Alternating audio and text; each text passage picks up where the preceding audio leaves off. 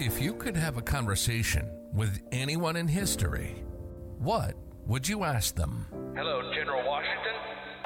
Good day, Miss Tubman. I had to know. So I decided, let's give them a call. Welcome to the Calling History Podcast. I'm Tony Dean, and today we'll be calling history to speak with the unsinkable Molly Brown, who, by the way, never went by Molly. No one called her Molly except in 1933 when writer Gene Fowler, for some reason, just changed her name in his book, and then it stuck forever.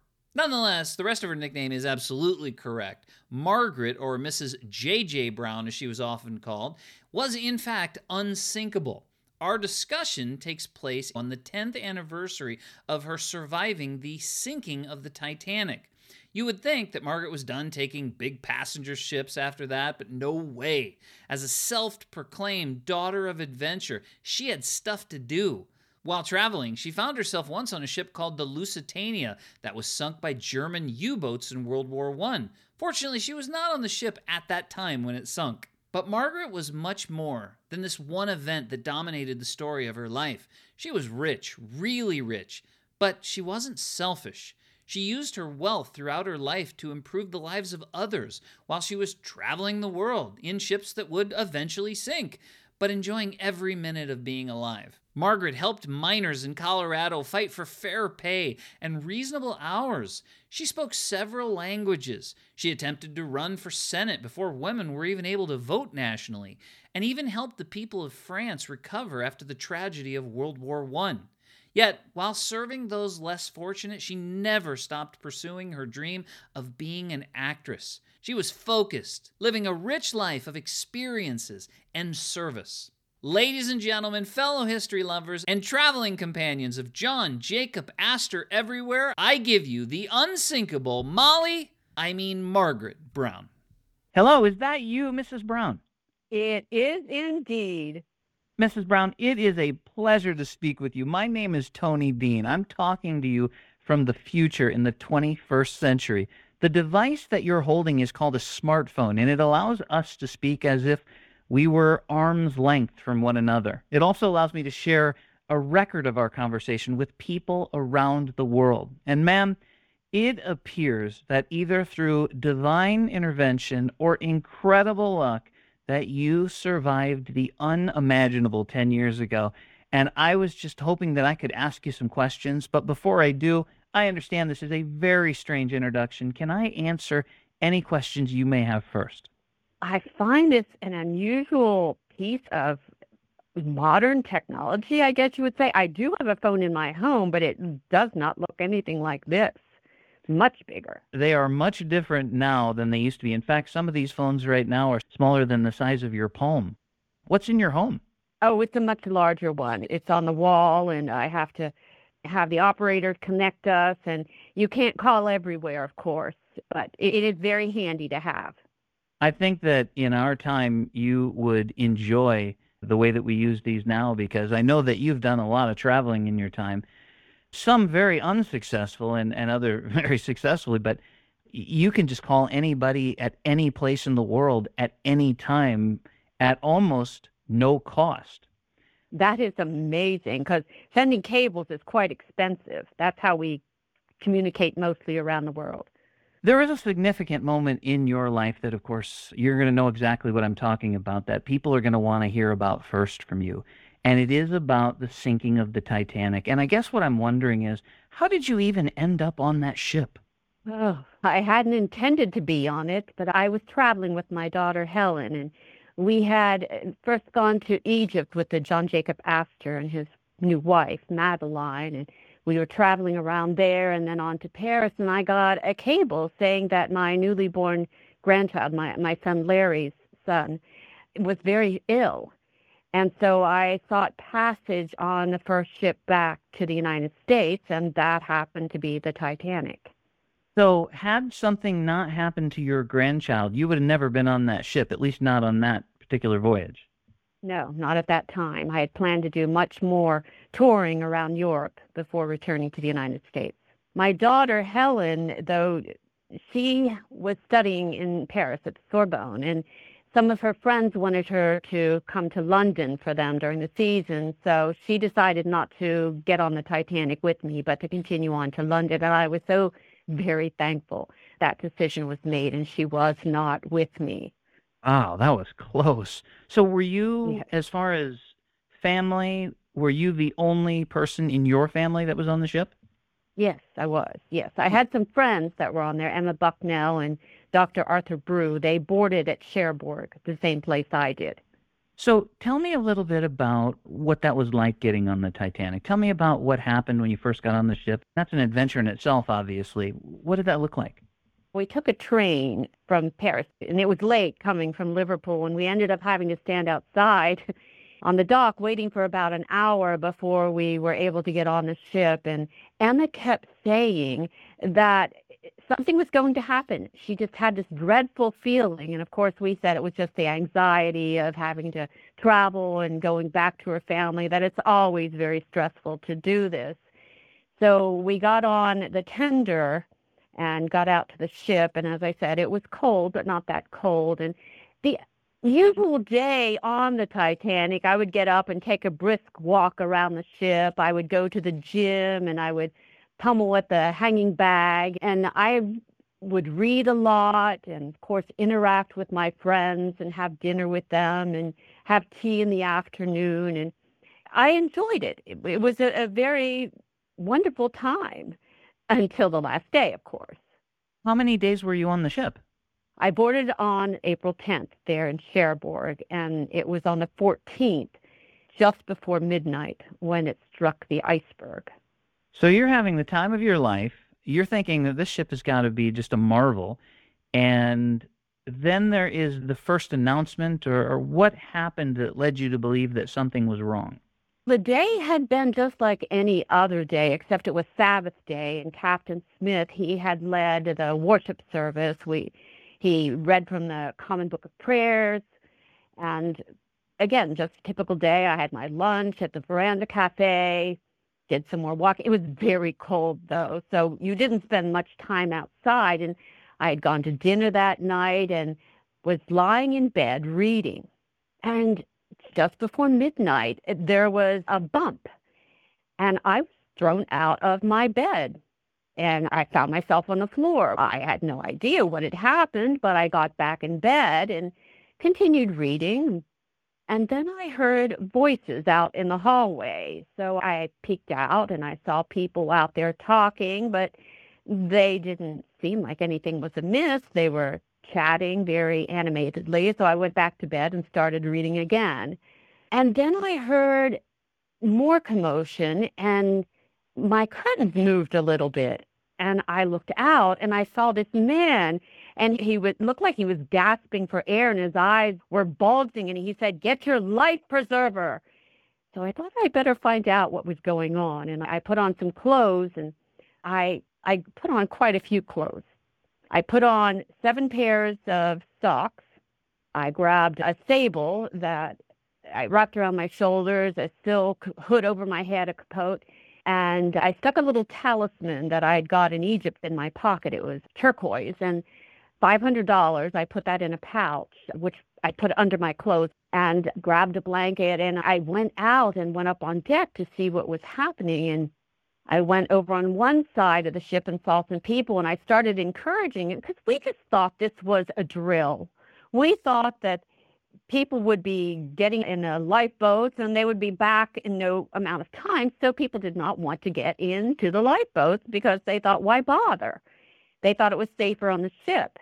I started to realize that it was more than that. So I was encouraging the women because on the side that I was in, they were saying women and children to get in. And, and so I was encouraging some of them that wanted to go back and get their valuables. I said, no, there's no time. You need to get in now. And I, I thought, I'll go see what's happening on the other side. And just as I started to cross, two men came from behind me and lifted me by my elbows and threw me four feet down into the lifeboat. So I really didn't have much choice in the matter.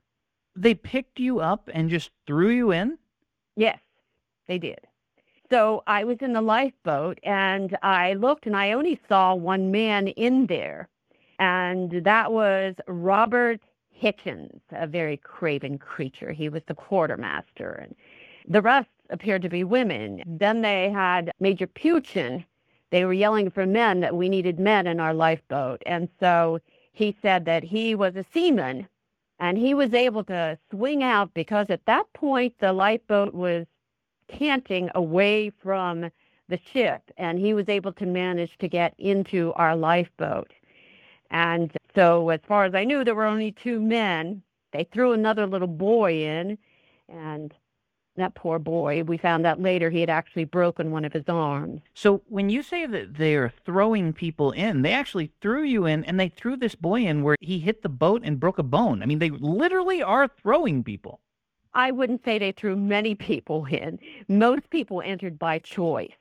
And many people, of course, wanted to go in, husbands especially with their wives, but they were denied that entry, at least in the side of the boat that I was on.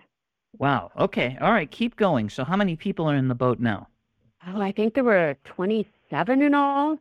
But they started lowering us. And as they did, I noticed that there was this big gash in the side of the boat.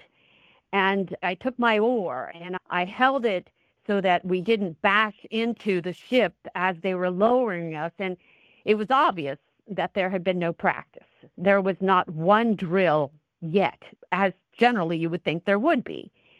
And so I, I held it so our lifeboat didn't crash into the ship as the water was gushing out of this gash. And teetering back and forth, we thought we were going to be spilled into the ocean. And finally, we made it down and splashed in. And I looked up and I could see Captain Smith he was standing there. And I had been on ships other times that he was the captain, so I, I knew who he was. Hmm. But he had this venerable white hair and he held himself very uprightly. But I could hear him saying that we should stay together and to row toward the light to make sure we got away from the ship. And so we started rowing away. And immediately, this Hichens, he started saying that we were going to be sucked under either by the ship going down or for some unknown reason that none of us were going to survive. He just kept going on and on like this about how we were all doomed. And he was just misery, the craven creature. What a terrible person to be leading the expedition to get away from the boat. Yes, you can say that again. Yes, he was just doom and gloom the entire time, but he had his hand on the rudder. So we didn't have much choice. He at first said that we just needed to go out and stop. And he, oh, he heard the captain. The captain said, come back. And we said, you're crazy. The captain's, we're too far away to hear the captain. And so we started rowing again. And of course, he wouldn't allow anybody else to man the rudder, even though he complained all the time of being cold. I said, if you would just get your hands on one of the oars and start rowing, it would warm you up. But of course, he would not do that. He wouldn't give it up. So we rowed away and we could hear the music playing. And then we heard it slowly fading. We heard gunshots at times. We were told later that it was shooting to keep some of the passengers off the boats, or other people said that it was the boilers exploding.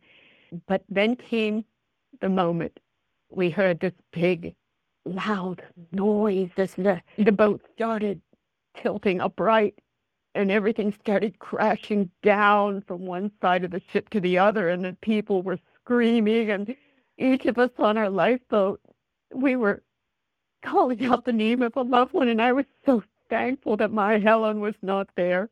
I tried to look away but i couldn't. My eyes were glued to that ship as it disappeared under the ocean the surface it, it, it foamed up like giant arms spread out around that ship as it disappeared out of sight. And we could hear the people. They were crying out. And many on our boat said we have to go back. We have to rescue these people. But hichens would not turn. He said our boat would be swamped and we would all die. And they were dead already as good as dead that he wouldn't allow us to go back It was the most horrible thing I have ever experienced. So you're in the boat right now. Hichens will not turn back, and you can hear people screaming for help. Is that right? For a while. And then their voices all faded too. And we knew they were gone. So what happened next? Did somebody convince him to turn around and look for survivors, or did you wait? No. Was He wouldn't. We just continued on. We kept rowing. And I kept encouraging the other women to row too because that was the only way to keep warm. I had given away six of my seven pairs of socks to other people. We rowed and Hichens made us stop because we saw other boats and he had them come and latch up to us. And of course, we were getting cold and there was a stoker on one of the other ones. He was in his, it looked like pajamas. He didn't have much on, just a sweater. And he came over and got in our lifeboat since we needed men there. And I took my sable off and I wrapped it from his waist down around his legs to try to warm him up. And I was trying to get him to let us move again so that we could be warm. And Hichens swore at me. He said that I needed to learn my place, that he was in charge. And the stoker, he started telling him that was no way to treat a lady. And I threatened to, to throw Hichens overboard. And as I approached him, they held me back, or I would have. So, what did it look like at night? So, here you are, there's a handful of boats. Everybody's doing the best they can to stay warm. Everybody's scared to death, obviously. What is what does it look like? It- Did it get quiet then? Was the night clear where you could see stars? Yes, we can see the stars shining, and we, could see a reflection off of them of the icebergs and smell them all around us. They put out this musty smell, and yes, it was very frightening, especially since Hichens kept saying that there was no food, no water in our lifeboat, that we were going to die. As I said, he was a despicable creature. Terrible. You probably only needed a couple days, and then you would have been eating him because that would have been the only value he could have provided. uh, that's a novel thought. I hadn't thought of that before. So now, as you're sitting in the boat and everybody's cold and you're sharing your socks, boy, I can't believe you had the foresight to put all these pairs of socks on. How full was the boat? How much space was in the boat still? there was quite a lot of lot of space in our boat. We could have fit many more people in there. Could you have doubled what was in there? Most likely, yes. What a shame. In order to start rowing again, we had to cut the ties between the boats. We could not row together. That makes So that was one of the things he was trying to prevent happening. He didn't want that to happen. So that's one reason I was in this argument with him. We had to do it in order to keep warm. We would have all frozen if we had just sat there with the wind howling around us and the cold the creeping into us. We had frost on us. I had frostbite back when I lived in Leadville, but this was as cold as then, if not colder. So now you're in the boat and you're rowing, and there's probably after this, I, I guess maybe there's this quiet calm where people don't know what to do. So what do you do next? Does Hichens does he start showing some leadership qualities? Does somebody stand up and say, "Let's do this"? What happens over the next several hours? someone saw a light and it, they thought it, it was another ship. And Hitchens says, Oh, no, there's no ships coming here. That if, if they are, they're just here to pick up the stiffs. They're not going to rescue us. And someone said, Oh, it's the Olympic because they thought it was going to be passing by soon. Well, actually, the Olympic didn't pass by for a couple more days. It was not the Olympic. And we realized when a man's voice spoke up and said, It's the Carpathia. She's a good ship. We did have another man here on board, which Frederick Fleet, the lookout. He had put a blanket over his head to keep warm, and people assumed it was a woman. But we actually did have another man on our boat with us. And he said, She's here to rescue us. I know she's a good ship. So we could see other lifeboats by this time, and they were approaching the Carpathia. It took it to quite a while. It was a number of miles still away. And by the time we got there, the sea, which had been very glassy and still, had begun to whip up and was very rocky, and waves were crashing around. So we had a very difficult time as we approached the Carpathia. in order to, to get up to it, they lowered ropes down with a seat and they made a, a makeshift Jacob's ladder on it. And one by one, they hauled us up onto the ship and immediately gave us stimulants and coffee and warm clothes and blankets. I cannot say enough good things about Captain Rostron and the people there on board the Carpathia. The ship was headed to the Mediterranean, so it was full of food, and it only had about half occupancy. Fortunately for us, meant there was a lot of food and there was space to fit us in. Now, there weren't enough rooms for everybody, but between the restaurants and the other public spaces on board, a place was found for everyone. I can't imagine anybody was even concerned about whether or not they had a room. They just wanted to get out of the boat and get out of the water. Anything to not be floating in that water.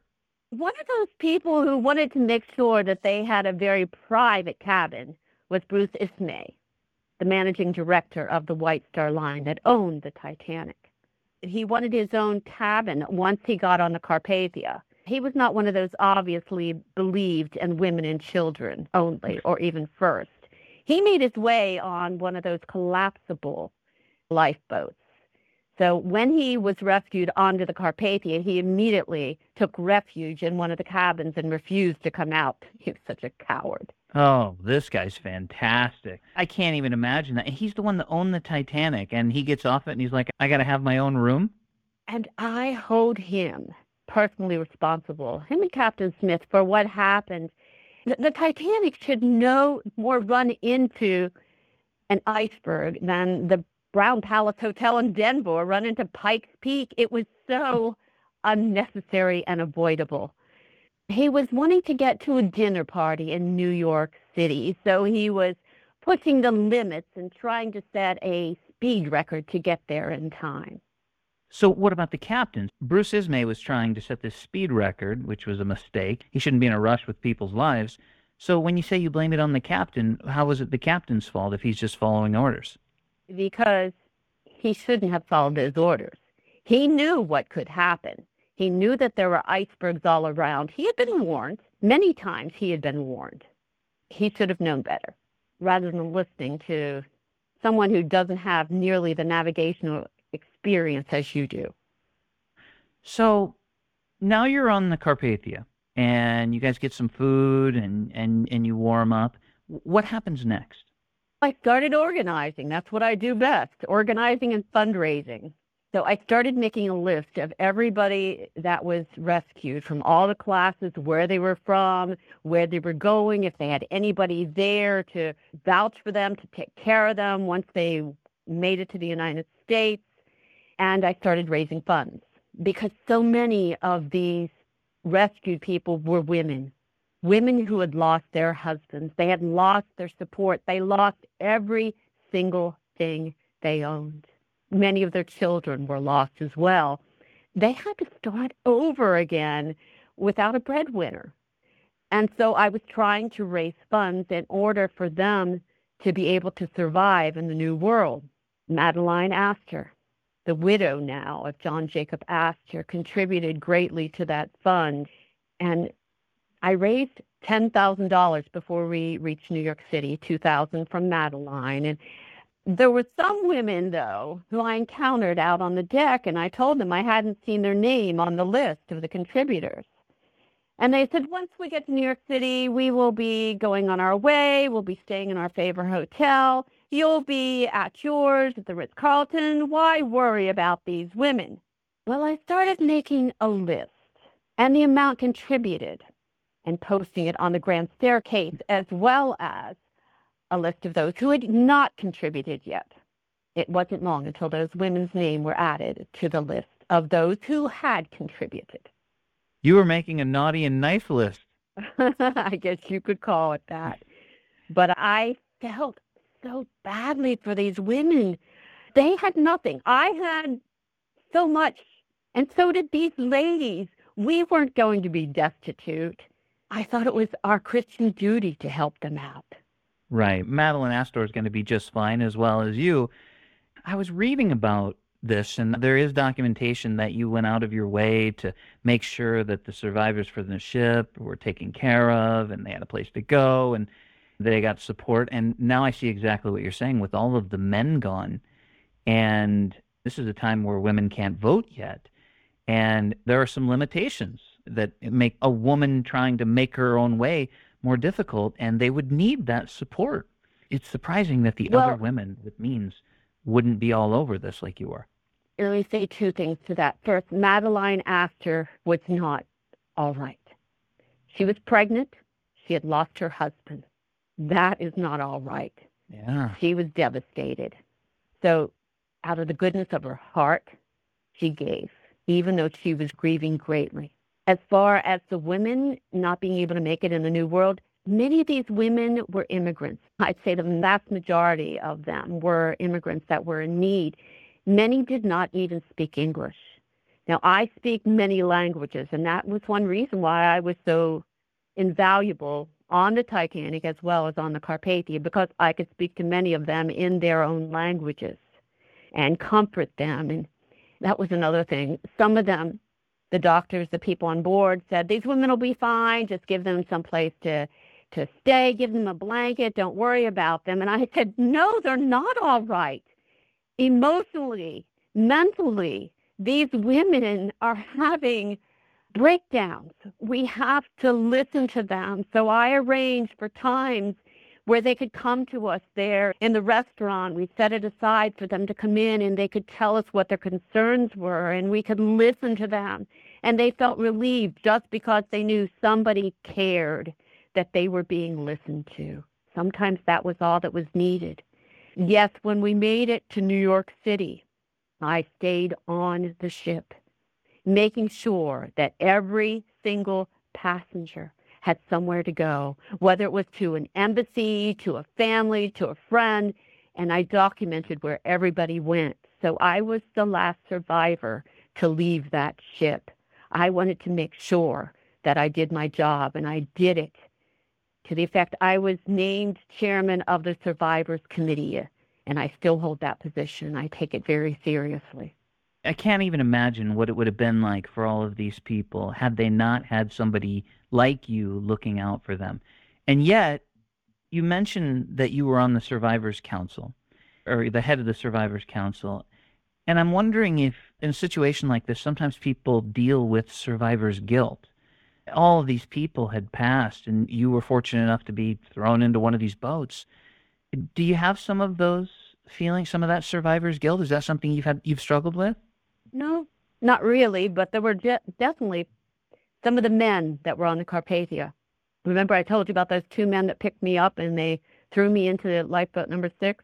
I encountered them one day near the restaurant on the Carpathia, and they both looked at me very sheepishly. And I found out who they were, and I thanked them profusely for saving my life. They were both buyers at, at Gimbel's department store.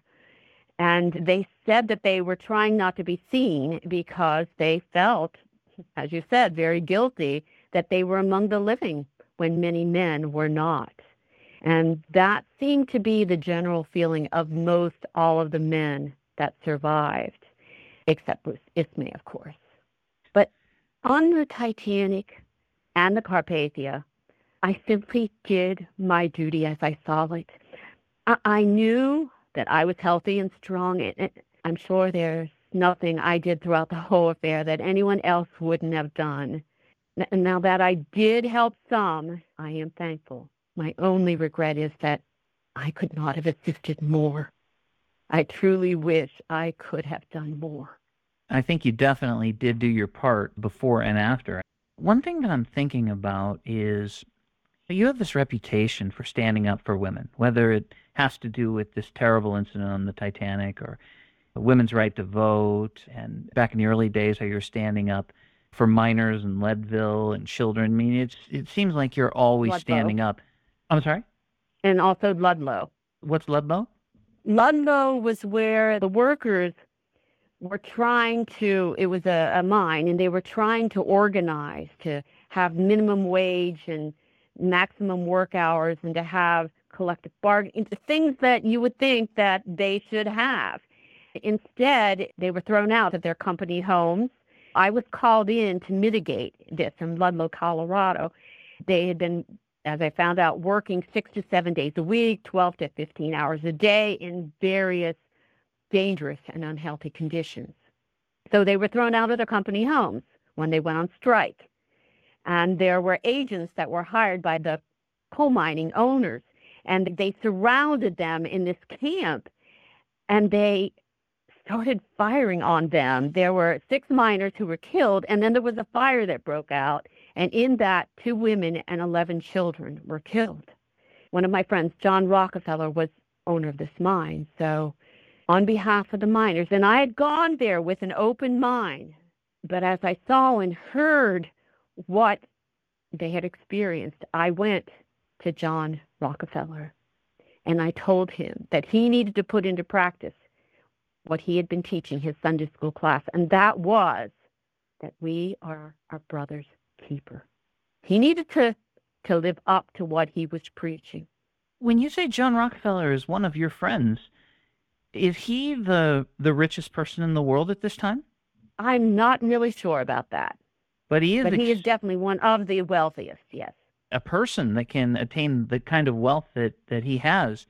I am surprised that he can be driven off of his course in any way.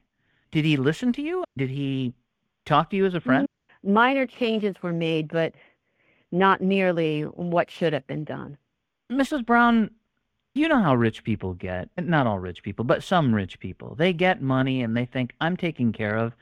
And so maybe I don't have to worry about everything else. And it doesn't seem like you ever developed that disease of caring for yourself first and forgetting your fellow man.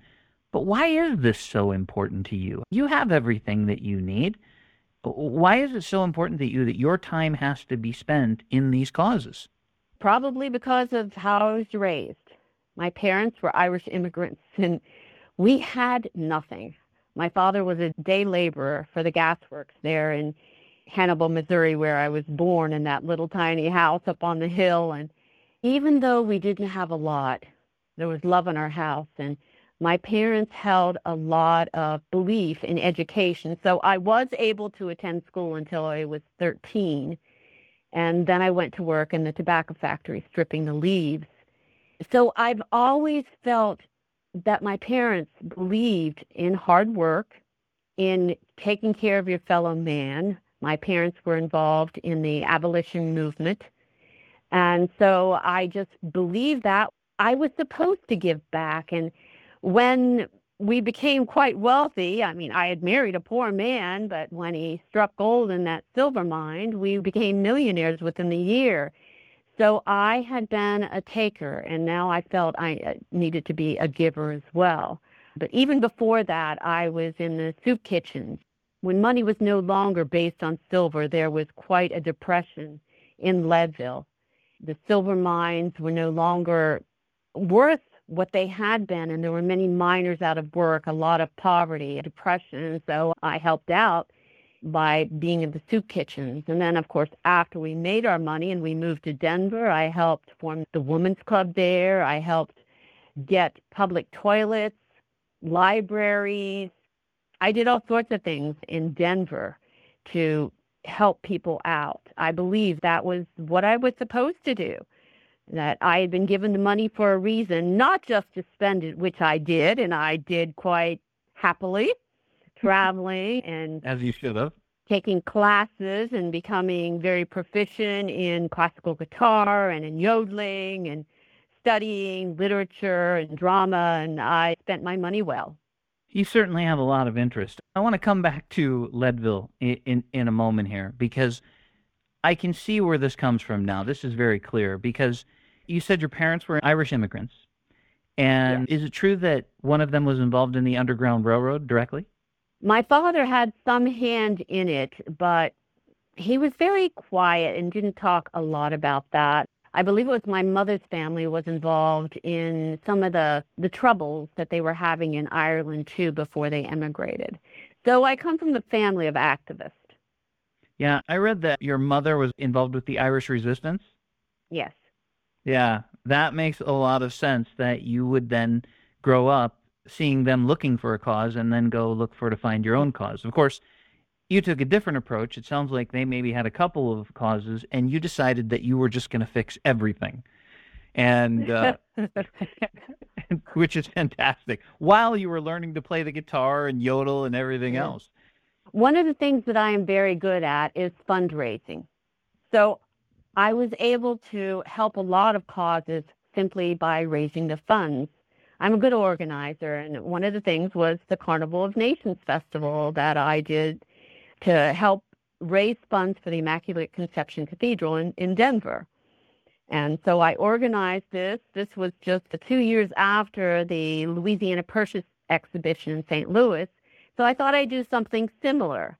So I invited the Chinese, the Indians, the Mexicans, the Italians, the Negroes, the Irish, and of course the people they came, except for, of course, that elite group in Denver society, the Sacred 36. The Denver 400 came, but the Sacred 36, Mrs. Crawford Hill's elite, they did not attend. And they complained because they said that the Chinese should not be there. And I said, well, after all, they built the railroad, so of course they should come. And then they complained about the Indians. This was when Denver thought that the only good Indian was a dead Indian. But yet it got a lot of publicity. Maybe bad, but any publicity is good. And I raised a lot of funds. So the next year when I put on the Catholic Fair, I had to do something even better. So this time I invited the Jews. Is there anybody you don't like? I don't like people who take advantage of other people, who think that they are better than them, and they cheat and they swindle and they mistreat others. Doesn't really matter Um, if they're black or white or Jews. If they mistreat people, those are the people that you don't like. You got it. What about the wealthy? There are good, wealthy people like Alva Vanderbilt Belmont. She has the house there in Newport, and of course, I have a, a little cottage, a 46 room cottage in Newport. And together, she and I and a few others, we planned the convention for great women in her home in Marblehead. And we helped women to organize in the suffrage movement. And we had these meetings. She was definitely using her wealth for a good cause. So it's no, it's not all of the wealthy that are like that. I actually want to talk about Denver for a minute. I think you just said either you had or she had a 46 room cottage. Did you say that? Oh, I'm sorry, 43 rooms. Oh, okay. but it's just a little cottage, right, with 43 rooms, right? Yes. Okay, all right. Let's back up for a minute. I need to get clear on what the Sacred 36 is. I'm a little confused on that. What is that? Mrs. Crawford Hill believed that she was in charge of all the elite goings on, that she was upper crust of society. So everybody had to meet a certain standard in order to be included in this high society. And because I was a little too Irish and a little too Catholic and a little bit too new to Denver, I was not accepted. But I was very much in with the 400, very active in society there, just not in her snobby little group. And she was not much different than I was. She was a Southerner who had emigrated to Denver, so she wasn't exactly one of those uh, original people either. I think in your time you would have been considered new money. Are you saying would she have been considered new money too? Yes, hers was just a little bit older than mine, but not that much. And she thought I that made her better. Yes. And after the Titanic, she actually hosted a dinner party for me. So I guess I finally met her standard. Well, I'm sure it was a hot topic of conversation, and she probably wanted to be a part of that. Nobody wants to not be around the person with the reputation that you have of trying to save more people and everything that you did. Just wanted the attention. You're right. Yeah, maybe. Tell me about Denver. You were in Leadville, Colorado first, and then you moved to Denver. Tell me about Denver, Yeah. because in our time, Denver is a wonderful place to live. Beautiful mountains, growing city, but that is not what Denver looked like when you moved there. Is that correct? Let me go back a little bit to Leadville and how I got to Denver. I mentioned earlier how my husband, JJ, had struck gold in this silver mine. When I first met him, it was at a, a Catholic church picnic. I had moved from my hometown of Hannibal to, to Leadville to seek gold, the kind as in a wedding band. I was looking for a very rich husband. But I met JJ at this picnic and he fell madly in love with me. But he was just a foreman at the mining company, and I decided was I going to hold out to get a rich husband or was I going to marry someone I loved, even though he had no money? And I decided to marry JJ because I was in love with him. And within a few years, we added two children to our household. I guess we were married about seven years. And JJ had been studying on the side all these geology books and engineering. And he came up with this idea of using hay bales, straw bales, and timbers, a way to support the mine roof so there weren't cave ins so you could get in deeper. And they allowed him to try this method on the Little Johnny mine. It was very successful. And they struck gold. So the company was so happy with him that they gave him 12,500 shares in the company, which was a considerable chunk of what the company had. And within the year, we were multimillionaires. So that enabled us to have the funds then to move to Denver. So we bought a house. We call it the House of Lions because of the two big concrete lions that sit out front on Pennsylvania. And also Avoca, a 400 acre farm where my husband JJ, he liked to plant all these fruit trees and he had his chicken village and I would hold fundraisers there like for Judge Ben Lindsey and take people out on horseback ride, throw great parties for the children. It was a wonderful time in my life and I had always wanted to give my father a respite some place that he could put his feet up. So he was able and my mother to move in with us there and I was finally able to give that to him to have an easy way of life because they had worked so hard. I believe they deserve that. And those were some of the best years of my life. My my father and JJ would sit there in front of the fire and tell stories and the children would listen and it was a wonderful time. It seems like you and JJ had a good relationship here you go looking for a man who is wealthy and you find uh, a man that you love instead that just ends up being wealthy. It sounds like he was I, I should tell you we have been separated now for about 13 years what an incredible person. I mean, that's how life is supposed to be lived. We all have challenges, but are they more difficult than being on a sinking ship in the middle of the freezing ocean? And yet, she doesn't miss a beat. Immediately, she transforms into the organizer fundraiser to make sure that everyone of less means is taken care of. In the next episode, we'll talk about her husband, JJ, and the indiscretion that might have played a role in the ending of their marriage. We'll talk about Margaret leading the way for the creation of juvenile courts so that children were not serving time with murderers after stealing a loaf of bread. And we'll talk about what her plans are for the future. I'm glad you're enjoying this podcast. And if you haven't yet, subscribe now, and we'll see you at the next episode of the Calling History podcast with part two of the unsinkable Margaret Brown.